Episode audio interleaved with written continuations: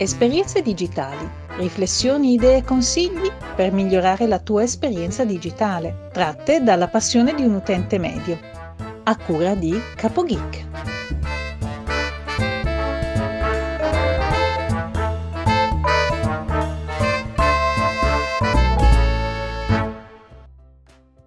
Salve a tutti, benvenuti da CapoGeek e bentrovati a un nuovo episodio di Esperienze Digitali.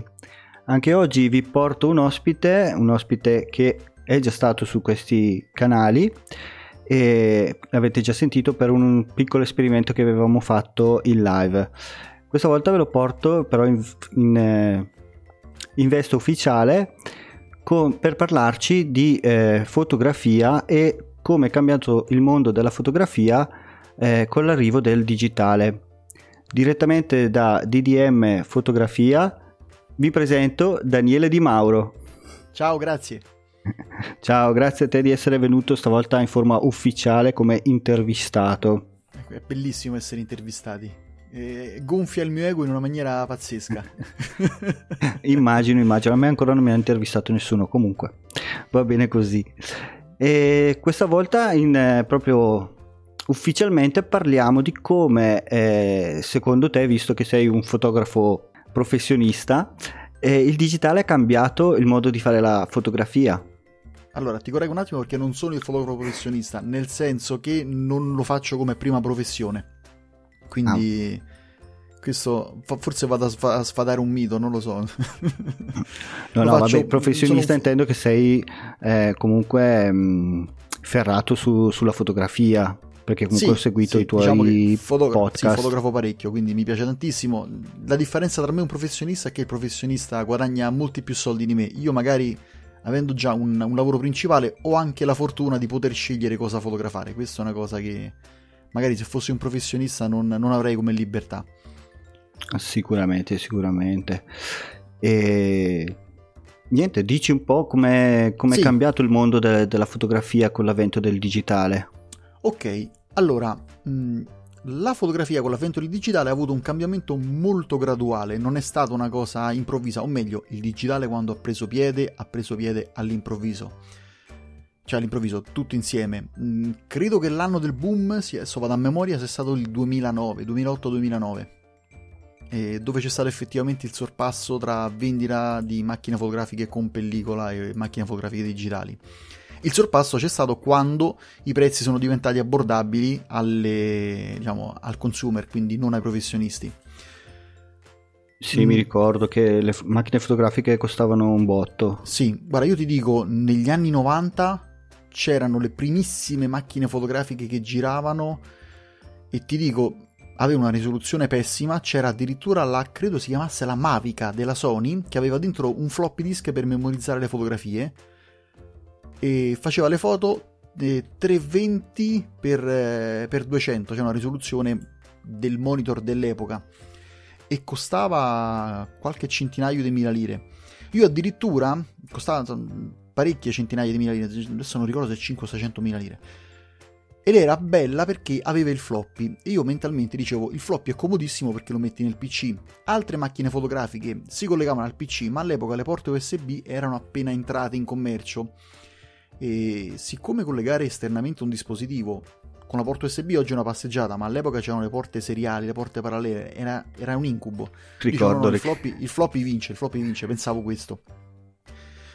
E successivamente, sempre in quegli anni, mi ricordo che uscì una macchina fotografica che aveva una risoluzione eh, 640x480, costava meno di 100.000 lire, ero tentatissimo di comprarla, solo che era la macchina fotografica di Barbie, praticamente era un giocattolo che comunque faceva foto digitali 640x480. E guarda, ti dico la verità, sono stato a un passo dall'acquisto, poi insomma non, non l'ho presa perché sicuramente se costava così poco all'epoca, magari chissà che tirava fuori, non, non l'ho mai vista all'opera. E successivamente le macchine fotografiche digitali sono arrivate eh, al mercato diciamo di consumer, al, al consumer ehm, con le compatte e io mi ricordo la mia prima digitale, non ricordo che forse l'ho presa nel 2002-2003. Forse io dopo. Più, av- più, avanti io. 2004-2005 probabilmente. Eh, sì, era un HP, era un HP da 3 megapixel, 3 megapixel e qualcosa. E un mio amico aveva le Nikon, le Coolpix della Nikon da 2 megapixel e lui sentenziò, dopo averla usata, 2 megapixel è, è la risoluzione ottimale per una macchina fotografica digitale. Quindi puoi immaginare come era la percezione del digitale all'epoca. Sì, sì, infatti, mi ricordo, mi ricordo ce l'avevo anch'io una, una digitale di quelle lì compatte, però sì. non sono un grande fotografo, quindi è finita nel cassetto insieme a tutto il resto.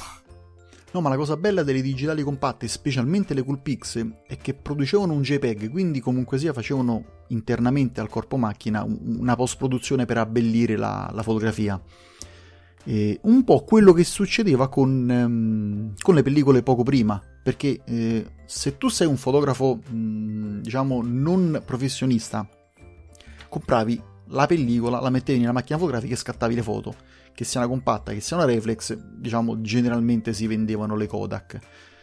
Poi c'erano le ACFA, c'erano le, le, le, addirittura le, pellicole specifiche per il bianco e nero, però la grossa massa insomma si buttava sulla Kodak e non sbagliava perché la Kodak ti dava dei colori brillanti. Sì, sì, mi ricordo. Davano per scontato che tu facevi la foto, la portavi a chi sviluppava, adesso dei, c'erano quei jukebox dove entrava il rollino e usciva la foto stampata quindi era tutta una catena di montaggio, non c'era di fatto post produzione, era tutto preimpostato. E chi sviluppava sì, interveniva nelle foto, ma mm, raramente lo facevano. E invece, differente nel discorso, chi con la pellicola voleva fare delle foto di un certo tipo e poi andava in uno studio, in un laboratorio a svilupparle come si deve. E in quel caso la scelta della pellicola era indispensabile. Al di là della sensibilità in ISO, che sì, non ci ho mai capito c'erano, niente. C'erano, prima c'erano gli ASA. Sì. la sensibilità, mh, con la pellicola, se scattavi con la luce, diciamo, di una stanza, quindi all'epoca c'erano le lampadine, quelle da, da 60 o 100 watt, le, quelle incandescenza, lì un 400 ASA, 800 ASA andava bene. E potevi scattare senza usare il flash. E oltretutto c'erano, proprio per i gli ultra professionisti delle pellicole che ti consentivano di bilanciare eh, la temperatura della luce. Ad esempio, se tu scatti a mezzogiorno, la luce ha una temperatura, se tu scatti mh, mm, che so, con al tramonto, la luce è più calda, tende più all'arancione. La stessa cosa le lampe da incandescenza sono molto molto più calde come luce e questo può far diventare una foto molto artefatta. Per esempio, se tu non prendi le dovute precauzioni, fotografi una persona e la pelle gli diventa arancione, per esempio e, e scegliendo la pellicola giusta si poteva compensare questo effetto. Ma questo solo però per chi eh, ci capiva qualcosa di, sì, di pellicole. Esatto, esatto, esatto. Noi mortali andavamo in negozi, mi sì. dai una pellicola Kodak. E faceva tutto, bravo, faceva tutto il, la pellicola e il laboratorio di stampa sapevano, cioè sapevano, eh, stampa, non so come si stampa una fotografia con quelle macchine, cioè non, non l'ho mai presa in mano, non ci ho mai lavorato, però posso immaginare che andavano a compensare determinate cose che generalmente erano il 90% del, della tipologia di scatti che si facevano cioè dentro casa, fuori casa, al sole, tutto quanto. Con l'arrivo del digitale, soprattutto per un professionista, tutte queste cose potevano essere scelte non a monte, ma sul corpo macchina. Quindi tu immagina di andare, che ne so, in un viaggio a fare un reportage fuori, un fotogiornalismo oppure un, un set fotografico, parlo del professionista, e non doveva in anticipo preoccuparsi delle luci che avrebbe trovato, quindi la pellicola adatta, della sensibilità che doveva usare, senza considerare che se tu compri un rollino a 400 ASA e dopo devi scattare all'esterno dove c'è il sole che picchia e ti basterebbe un 100 ASA, dovevi cambiare macchina fotografica, non potevi togliere il rollino, mettere quell'altro cioè, se togli il rullino era per svilupparlo. Eh sì.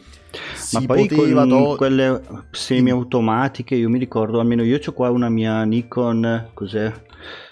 F75 che bastava che mettevi su automatico e bene o male regolava lui la luce, tutto, tutte le impostazioni. Sì, ma la pellicola era sempre la stessa.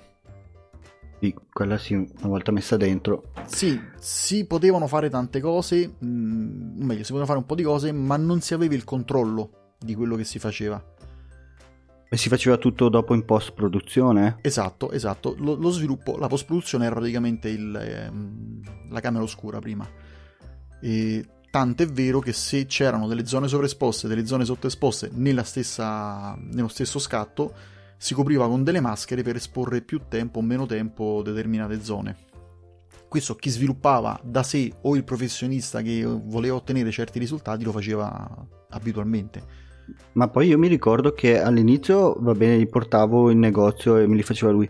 Poi addirittura aveva una specie di grande stampante enorme sì. che metteva dentro il rullino sì, e sì, faceva tutto. Quella uscivano dopo pochi minuti, in dieci minuti erano già pronte. Esatto. Prima ci volevano prima, giorni. Sì, eh sì, perché prima andavano, c'era la camera oscura. Quando sono state commercializzate a prezzi cristiani, questi, quello che ti ho detto prima, i grossi jukebox li chiamo perché sono casermoni, insomma, grandi come un, eh, non lo so, eh, dei jukebox, un, un lavatrice, una, quattro lavatrici messi insieme, non lo so. Sì, là eh, mettevi il rullino e, con le dovute accortezze e poi usciva la foto stampata, faceva tutta la macchina e questo ha consentito anche di abbattere i tempi di sviluppo, nonché dei costi, però la qualità era quella, era quella che era. Cioè, se tu andavi poi a sviluppare una foto a cui tenevi particolarmente in un laboratorio di, di stampa, ti costava di più, ma magari facevano un ingrandimento fatto come si deve, avevano delle accortezze, compensavano loro magari gli sbagli che tu avevi fatto. Ecco, una cosa brutta della pellicola è che se tu scattavi delle foto leggermente sottoesposte o sovraesposte, non lo sapevi. Quindi eh. imparare era difficilissimo, perché se tu vai e porti il rullino, la macchina compensa in automatico, quindi se è sottoesposta te la schiarisce, se è sovraesposta te la scurisce un pochino, laddove recuperabile, altrimenti ti dicono ah, il fotogramma è perso, hai visto? Andato, i bruciato. fotogrammi bianchi bruciati, esatto. Ne ho bruciati un sacco io. sì, quindi se tu volevi imparare o te le sviluppavi da solo e a casa serviva un bagno dedicato a fare il, la camera oscura, oppure eh, le portavi da, in un laboratorio che ti diceva guarda ho fatto questa modifica, ho fatto quest'altra in modo che tu sapevi dove avevi sbagliato. Ma è una cosa molto... insomma serviva una certa confidenza con il laboratorio di stampa. Invece con il digitale questo qua è cambiato tutto. Cioè, oltre al professionista che non doveva preoccuparsi in anticipo di quale pellicola, quale mh, compensazione sulla luce doveva adottare, faceva tutto quanto in, con, con il corpo macchina. Perché la, il vantaggio del sensore fotografico è quello di poter decidere come lavorare la luce. Essendo digitale il dato finale è più facile filtrarlo certi, entro certi limiti. Sul bilanciamento del bianco non ci sono limiti. Sulla compensazione più o meno eh, là, eh, bisogna scendere a compromessi certe volte perché più aumenta la sensibilità del, del sensore più viene sgranata la fotografia. Quindi se si va oltre certi livelli di ISO si rischia di avere una foto sgranata, il che non è detto che sia necessariamente un difetto, però dipende che tipo di risultato vuoi ottenere alla fine. E una cosa carina che si fa con il digitale è imparare molto più in fretta, perché se io scatto sottoesposto so cosa ho sbagliato. Se io scatto e la pelle del, della persona fotografata è verde o blu o arancione, so cosa ho sbagliato. E l'apprendimento col digitale è stato molto più rapido. Oltre che considerare una cosa, ehm, spostare le fotografie per i professionisti che facevano reportage, specialmente in zone non proprio eh, facili da raggiungere, era diventato molto più facile perché prima il rollino di, da stampare, da, da, pubblicare sulla rivista o sul giornale doveva essere spedito o doveva essere... Ehm... Invece, scusami, con il digitale non doveva essere più spedito nulla. Cioè, bastava andare in un centro dove c'era una connessione internet anche lenta, buttavi il, il file, il JPEG ovviamente era più leggero e lo mandavi col modem, insomma era un po' più immediato. Ne ha giovato la cronaca, ne ha giovato soprattutto la fotografia sportiva.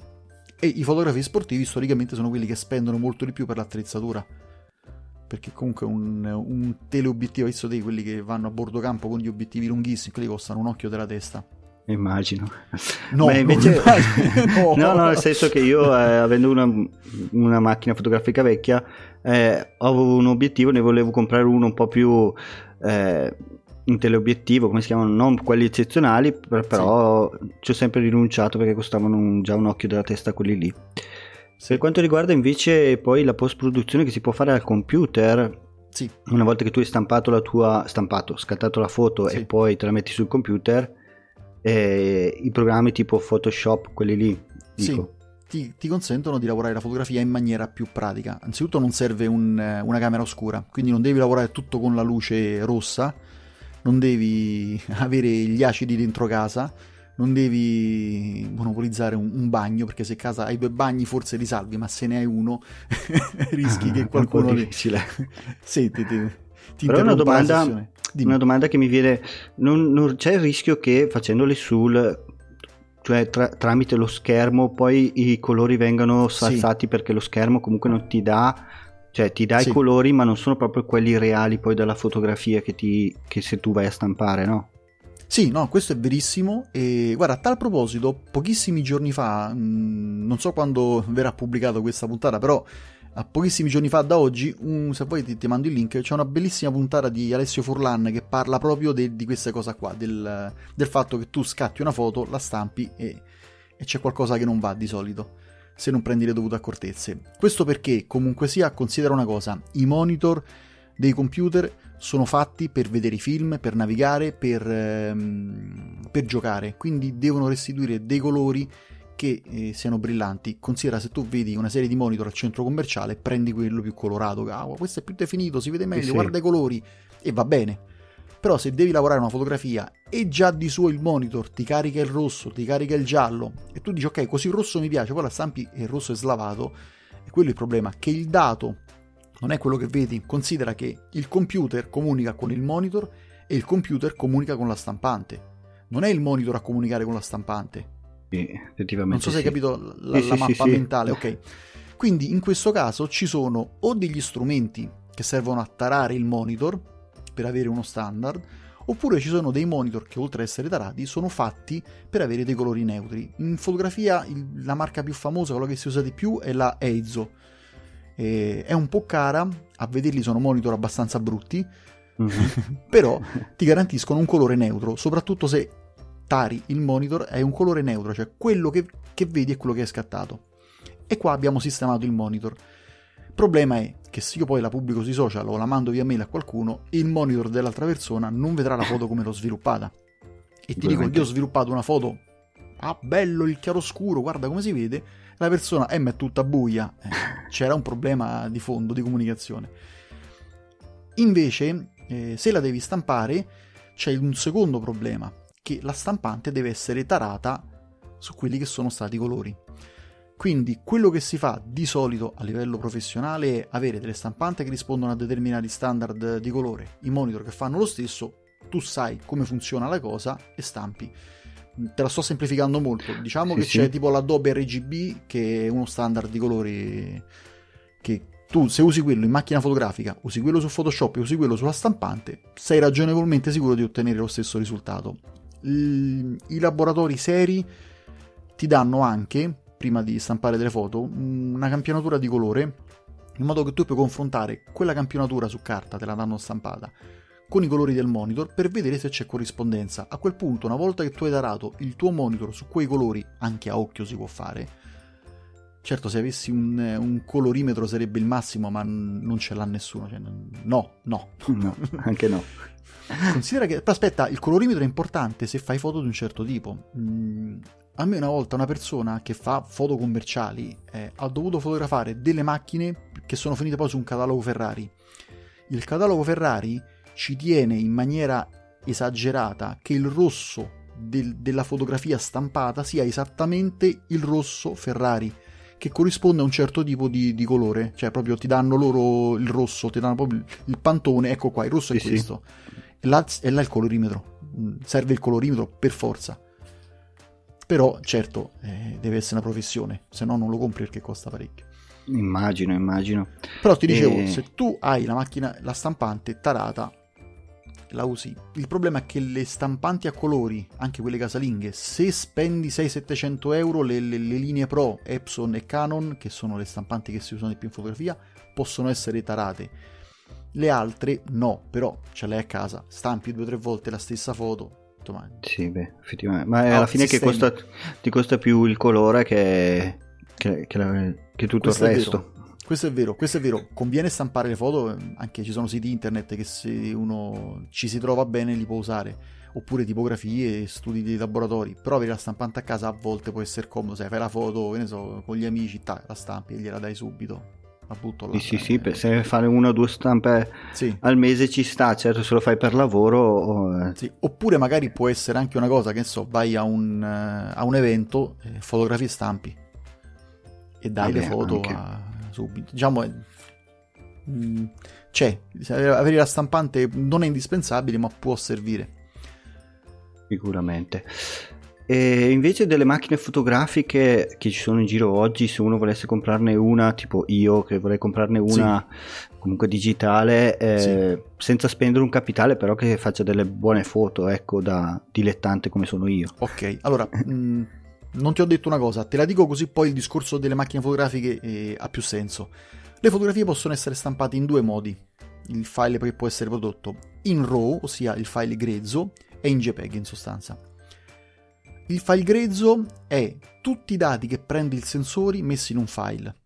Tu lo apri con Lightroom oppure con altri software che possono essere tipo Capture One, che sono fatti apposta per aprire quel file RAW e ti fanno vedere una foto, che non è la foto che hai scattato, è come loro interpretano la fotografia. Poi tu puoi andare a modificare i parametri andandoli a pescare tra i dati in sostanza, cioè quando tu alzi e abbassi la, l'esposizione mm-hmm. non fai altro che andare ad attingere ai dati presi dal sensore, sono piuttosto completi. E un file RAW è molto pesante a livello di... considera un 16 megapixel, saranno da occhio 30 megabyte di fotografia. Se invece scatti in JPEG, tu hai una foto leggera, già post prodotta, ma post prodotta così come è stata pensata da chi ha progettato il software della macchina fotografica. Quindi se tu vuoi fare la foto ricordo è perfetto, se vuoi fare che ne so, una foto di un paesaggio, accentuare i colori del tramonto, col JPEG si può fare molto meno che non con il RAW, perché contiene meno dati, quindi puoi modificare meno i valori e quello che rischi è rischi di rovinare la fotografia, cioè se tu schiarisci troppo o scurisci troppo un JPEG ti diventa una macchia nera, se invece hai il RAW, ossia dei dati più ampi a cui attingere, puoi schiarire e vedere meglio le sfumature. La stessa differenza che ci può essere, scusami, tra un file stereo WAV e un MP3. L'MP3 è un file compresso. Eh sì. È più o meno lo stesso ragionamento. E quindi ti dico, quando tu mi chiedi, voglio una macchina fotografica che faccia delle belle foto, ok, se tu vuoi fare foto senza perdere tempo, ti prendi un, una compatta oppure usi il cellulare che hai, che sicuramente qualunque cellulare hai fa ottime foto. Oppure puoi prendere una macchina fotografica compatta che scatta in RAW e decidere di scattare in RAW o in, uh, in JPEG alternando le cose.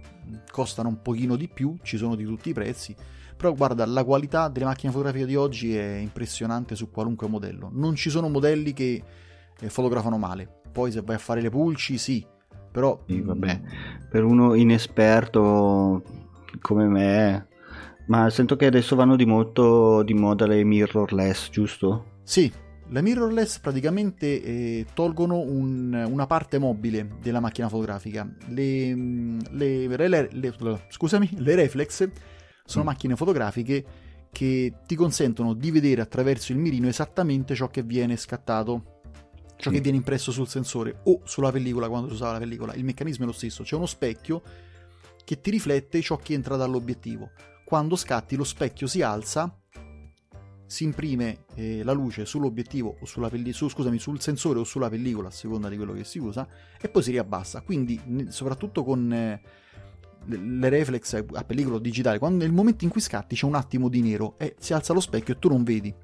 Certo. Quello specchio con le, con le mirrorless viene tolto. Quindi il vantaggio è avere una parte meccanica in meno. Il vantaggio è che tu puoi lavorare con eh, una vibrazione in meno sembra stupido, ma se tu fai delle esposizioni un pelo lunghe, scatti che so, a un trentesimo di secondo, lo specchio che sale e scende fa tremare la macchina fotografica. E le mirrorless sono in definitiva questo. E lo schermo, quello che tu vedi, non è un, ciò che entra dall'obiettivo attraverso un riflesso, ma è ciò che entra dall'obiettivo attraverso un dato. Perché quando metti l'occhio, quello è un piccolo schermo capito? È un ah, mini monitor. la differenza. Esatto, mm. il vantaggio è che tu vedi esattamente come sarà la foto. Nella mirrorless io vedo l'inquadratura, poi se sarà sottoesposta o sovraesposta devo vedere la fotografia come è venuta. Se invece scatto con la mirrorless vedo già la foto se come è esposta, capito? Esposizione. Sì, sì, sì. L'unico problema è che le mirrorless economiche non hanno un refresh rapido di quello schermo, quindi può essere fastidioso tenerci l'occhio attaccato. Ah, non, non è fluidissimo, ci può essere un piccolo ritardo con, con, con la realtà che può essere fastidioso. C'è, c'è gente che prova nausea. Io non ho mai usato una mirrorless per tanto tempo, quindi questo non te lo so dire. Però i modelli nuovi stanno, cioè, hanno un refresh di 60 fps adesso, quindi diventano accettabili.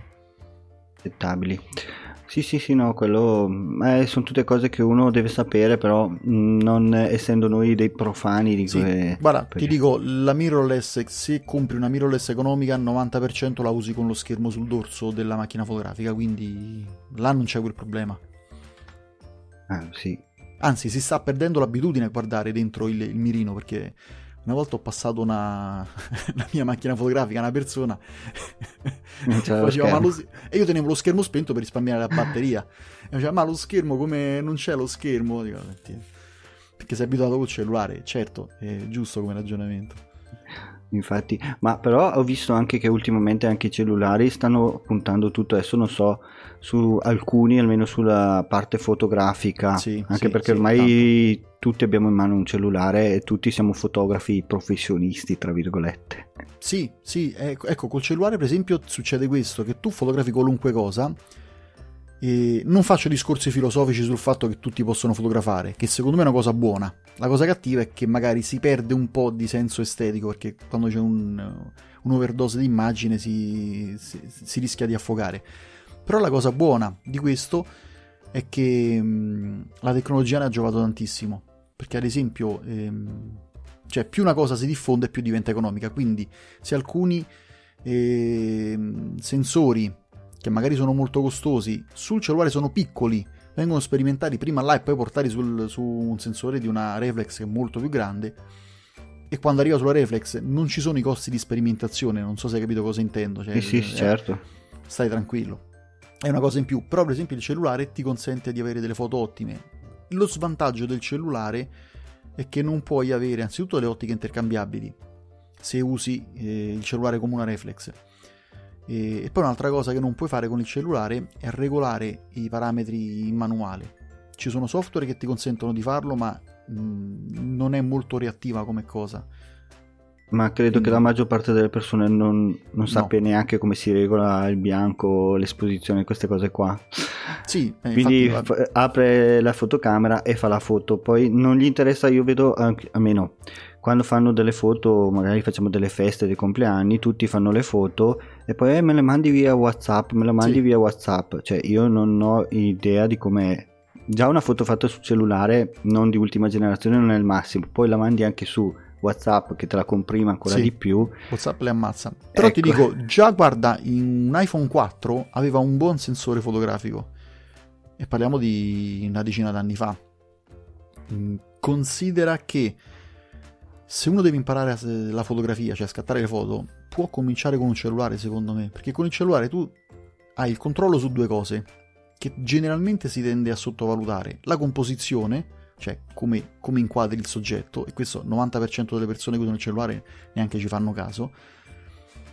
E una seconda cosa che puoi controllare è la luce, perché comunque sia tu quando scatti una foto devi sapere come è illuminato il soggetto, cioè scattare una foto contro sole anche col cellulare non è una cosa molto intelligente. C'è gente che lo fa, credimi. Sì, no, no, ma per carità di Dio, sì, sì, sì, ma, ma anch'io metto il no, no, sulla poi... pasta con le vongole se voglio. No, ma che poi ti dicono, eh, ma come mai esce scuro? Sì. Se contro sole ma ad magari. Esempio, ad esempio, una cosa che in, in teoria, poi salvo eccezioni, non si fa mai è usare il flash incorporato nella macchina fotografica e c'è molta gente che col cellulare usa il flash. Se tu vedi una foto fatta con un flash che sta praticamente attaccato all'obiettivo, cioè frontale al soggetto, la foto è appiattita, cioè il soggetto è completamente appiattito perché non ha ombre, è tutto bianco. E, e quando mi vedono scattare senza il flash, senza il flash della macchina, del, scusami, del, del, cellulare, che a volte sai, scatti la foto del cellulare, io il flash certo. lo disattivo.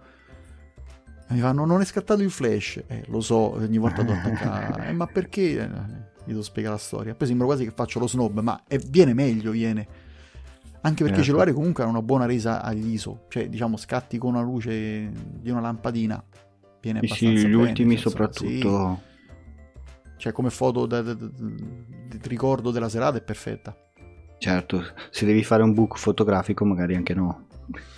Anche no, però ci sono fotografi che si sono divertiti a fare book fotografici con il cellulare. Il trucco è che si sono portati, ovviamente scattavano con eh, la luce del sole o luci molto potenti in modo che il cellulare non abbassava la sensibilità per restituire un'immagine chiara, quindi non veniva sgranata la foto. E poi comunque sapevano ecco, come dicevo prima, inquadrare la persona, quindi magari leggermente dal basso, insomma, con delle inquadrature non proprio usuali, e poi si portavano dietro delle, dei modificatori, già un pannello che riflette la luce per ammorbidire le ombre se scatti a mezzogiorno, e fa tanta differenza, fa tanta differenza. Però volendo si può fare. Si può fare, si può.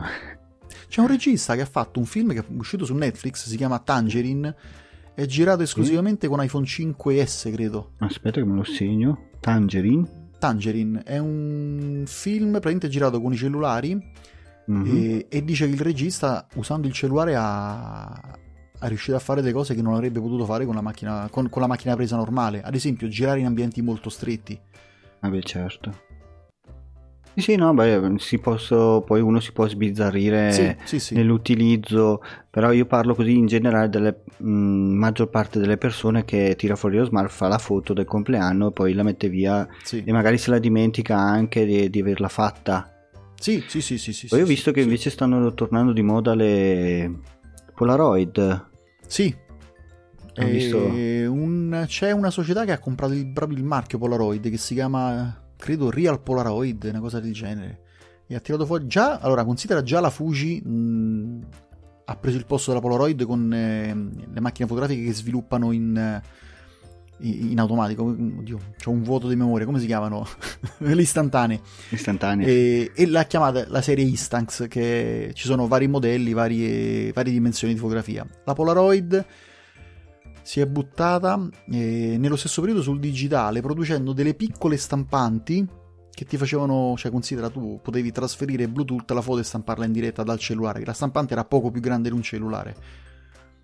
Sì, e... me li ricordo. Non so commercialmente come stanno messi, perché poi è uscita questa qui che ha preso questa ditta che ha preso il marchio The Real Polaroid e sta riproducendo le, le Polaroid in due modelli, sostanzialmente, a pellicola chi le usa dice che la qualità della pellicola, cioè la pellicola, la, la, la, cartuccia, perché poi alla fine non è neanche una pellicola, è, un, sì, è una pellicola, ma è direttamente il positivo, non c'è il negativo. Sì. E, um, non sia proprio eccellente. Altri invece dicono che è buono. Io non, non ci ho mai messo le mani sopra. Guarda, io ti dico che mi, mia figlia l'ha, l'ha, chiesto per Natale ah. Mm, una di queste mm, Polaroid che tra l'altro non costano neanche pochino eh. è sui 100-150 euro eh, infatti ne abbiamo presa una e poi siamo andati a Barcellona, abbiamo fatto un po' di foto. Ovviamente lei essendo una bambina non è che se ne intende tanto di foto. Eh, a parte il fatto che mi sembrano più piccole de- di quelle mm. classiche, però ho visto che la qualità poi alla fine non è sto granché. Ecco, se fai una foto da vicino va bene, cioè tipo selfie ci sta ancora. Sì. Se devi fare la foto eh, della Sagrada Famiglia, per dire... Eh, eh non sì. è proprio il massimo, sì. soprattutto se non c'è luce. Eh, vanno saputo usare, se vuoi ottenere delle foto particolari si può fare. C'è un fotografo eh, che usa le Polaroid per fare dei ritratti particolarissimi. Mm. E ne ho parlato anche nel mio podcast. Se non voglio farmi pubblicità, però c'è una puntata dove parlo di questo tipo che ho, ho visto, che è un fotografo pure anche molto famoso che fa dei ritratti, praticamente si avvicina tantissimo alle persone che deve fotografare, scatta i dettagli, che ne so, l'orecchio, la, la guancia, l'occhio, eh, e poi tutte le Polaroid le, le, mette una dopo l'altra e tu hai praticamente una sorta di fotografia sviluppata, cioè un volto aperto, mm-hmm. non so se... Sì. Cioè sullo stesso piano vedi sia l'orecchio che l'occhio che l'altro orecchio in sostanza, che dà un effetto particolare e carino, è creativa come, come cosa da, da vedere. Va bene, se mai mandami il link che magari lo mettiamo nelle note. Sì, sto cercando il nome del fotografo, sono un cagn- è un fotografo famosissimo, cioè però sono un cagnaccio di mio. Eh, non ti preoccupare, tanto la metteremo poi nei, nei link dell'episodio. Ok. E... Niente, per il resto non so se vuoi aggiungere ancora qualcosa, siamo ancora a 10 minuti o... Ok. Guarda, la... non so di cosa vogliamo parlare, del... dell'impatto che... Beh, non, voglio, non voglio fare discorsi filosofici sul... sul, fatto che tutti fotografano, quindi questa è una cosa che non, che non affronto perché, diciamo, non ho... ho solo dei pareri confusi a tal proposito, perché sono sì, contentissimo però... che tutti fotografano, al tempo eh. stesso ho la percezione... Allora, ti dico la verità, dal mio punto di vista, ho la percezione che chiunque fa una foto... Mh a volte anche una cagata, E, ah, che bella foto, che bella foto, che bella foto. Poi quando veramente si vede una bella foto in giro, ovviamente questa foto spicca, quindi è un vantaggio per chi sa fotografare. Però al tempo stesso, eh, se tu devi fare un lavoro professionale e presenti un prezzo, dall'altra parte dico, ah beh no, ma c'è mio cugino che le fa, insomma, per sì. molto meno mi fa la stessa cosa. Sembra stupido, ma la, cioè, se chi ti commissiona il lavoro non ha un certo senso estetico o non ha le idee chiare, lui pensa che tutte le foto siano uguali, quando in realtà no. Cioè, se io devo fare le foto a un matrimonio, non chiamo il primo fotografo che passa, chiamo uno che fa foto di matrimoni perché le sa fare. Se devo fare delle foto, che so, a, al mio locale, chiamo chi fa foto di interni. Che poi magari è anche la stessa persona che è brava a fare sia matrimonio che foto interni, però ogni genere fotografico ha una sua specializzazione. Ma ti è mai capitato eh, di vedere uno che fa una foto che tu sai già come uscirà quella foto e avere la voglia di andare là? No, guarda, non si fa così. Mm, allora, la fase del no, guarda, non si fa così mi è passata perché a mie spese ho capito che non è il massimo. In effetti, se uno fotografa lo fa anche per divertirsi, per carità di Dio. Quindi è, è come andare dal bambino e gli dici: Guarda, non si gioca con questo giocattolo così, ma si gioca in quest'altro modo. Ma ragazzino, che gli frega? Cioè, mi sta là, sbatte. Non so se c'ha sei mesi, sbatte i dati l'uno con l'altro, non lo so, insomma. Però mi è capitato una volta di stare a un matrimonio di amici a fare io delle foto per conto mio, cioè perché mi sarebbe piaciuto fargli regalo un book fotografico sul matrimonio, ma era un'iniziativa mia e vedevo chi era stato invitato a fare le foto ufficialmente che aveva dei modi che io sapevo che non sarebbero venute foto, foto belle, ma non per presunzione, perché se tu continuamente non fai altro che alzare il braccio e portare la macchina fotografica agli occhi e scattare, tu stai semplicemente scattando una foto da un punto di vista che tutti quanti hanno. Cioè se io voglio, mh, mm, per esempio, se io... Mh, mm, ti, ti, faccio, ti incontro di persona, ti faccio una foto alzando al mio punto di vista la macchina fotografica e scatto, la foto che esce fuori, ammesso che sia illuminata benissimo, che sia tutto fatto benissimo, è, una, è un punto di vista che tutti quanti hanno. Hanno, certo. Quindi il ritratto deve essere particolare, la foto deve essere particolare. Se io, se io mi metto in ginocchio e ti prendo leggermente dal basso, sembra stupido, ma è una percezione che pochi hanno. Se tu mm. vedi le foto, che ne so, di un fiore se tu riesci a prenderlo dal basso verso l'alto, il fiore è, è, è basso, è piccolo, insomma, se prendi una margherita, una rosa, non è che sì, c'è un certo. girasole, è, diverso, cioè, tu facci caso, guarda le foto, anche le foto naturalistiche, le più belle sono quelle che sono più insolite come punto di vista. Tant'è vero che colpiscono molto le foto fatte, che ne so, con i droni adesso. Mm-hmm, perché sì, una foto perpendicolare diversa. è una prospettiva molto diversa. E la fotografia è questo, interpretare. Cioè, ad esempio, non dico che è vietato scattare le foto all'altezza occhio, per carità di Dio, si fa. Però se tu lo fai costantemente, si, per esempio in quel caso, in quel matrimonio, capivo che quel fotografo non stava cercando nulla nella fotografia. Sì, erano solo foto sì. ricordo, tra virgolette. Esatto, esatto, esatto, esatto. Bene, eh, abbiamo quasi esaurito i nostri minuti, perché più di 45 minuti Spreaker non mi fa caricare al momento. E intanto ti ringrazio per essere venuto in trasmissione. Grazie. E se vuoi dare i tuoi recapiti dove ti possono trovare. Allora, i miei recapiti sono Telegram, c'è mm, Daniele Di Mauro, oppure c'è il gruppo Telegram, il canale Telegram di DM Fotografia, oppure c'è il sito www.ddmfotografia.it e l'indirizzo di posta elettronica per chi vuole mandare mail daniele.fotografia eh, Daniele. Ok, che poi metteremo cercando, tutti nelle note dell'episodio. Sì, poi cercando di DM fotografia anche su, su Instagram, qualcosa sì, esce fuori il mio profilo. Va bene, quindi direi che possiamo salutarci qui e se vuoi salutare poi concludo io la... Ok, grazie e sono stato contentissimo di, di, essere qua e spero di, di, di averti tu nel, nel, mio, nel, mio, podcast. Poi ti dico che idea mi è venuta, insomma, è un'idea carina che potrebbe essere simpatica. Va bene, sono sempre disponibile io a sperimentare, lo sì, sai. Sì, sì, sperimentiamo, mi piace tantissimo. Va bene, ti ringrazio uh, soprattutto per esserti prestato questa volta a una serie intervista. Grazie. E anche per oggi eh, abbiamo concluso. Vi saluto con la solita frase che dice sempre mia moglie. Anche oggi abbiamo imparato qualcosa, non possiamo morire ignoranti. Un saluto da Capo Geek e ci risentiamo nella prossima puntata.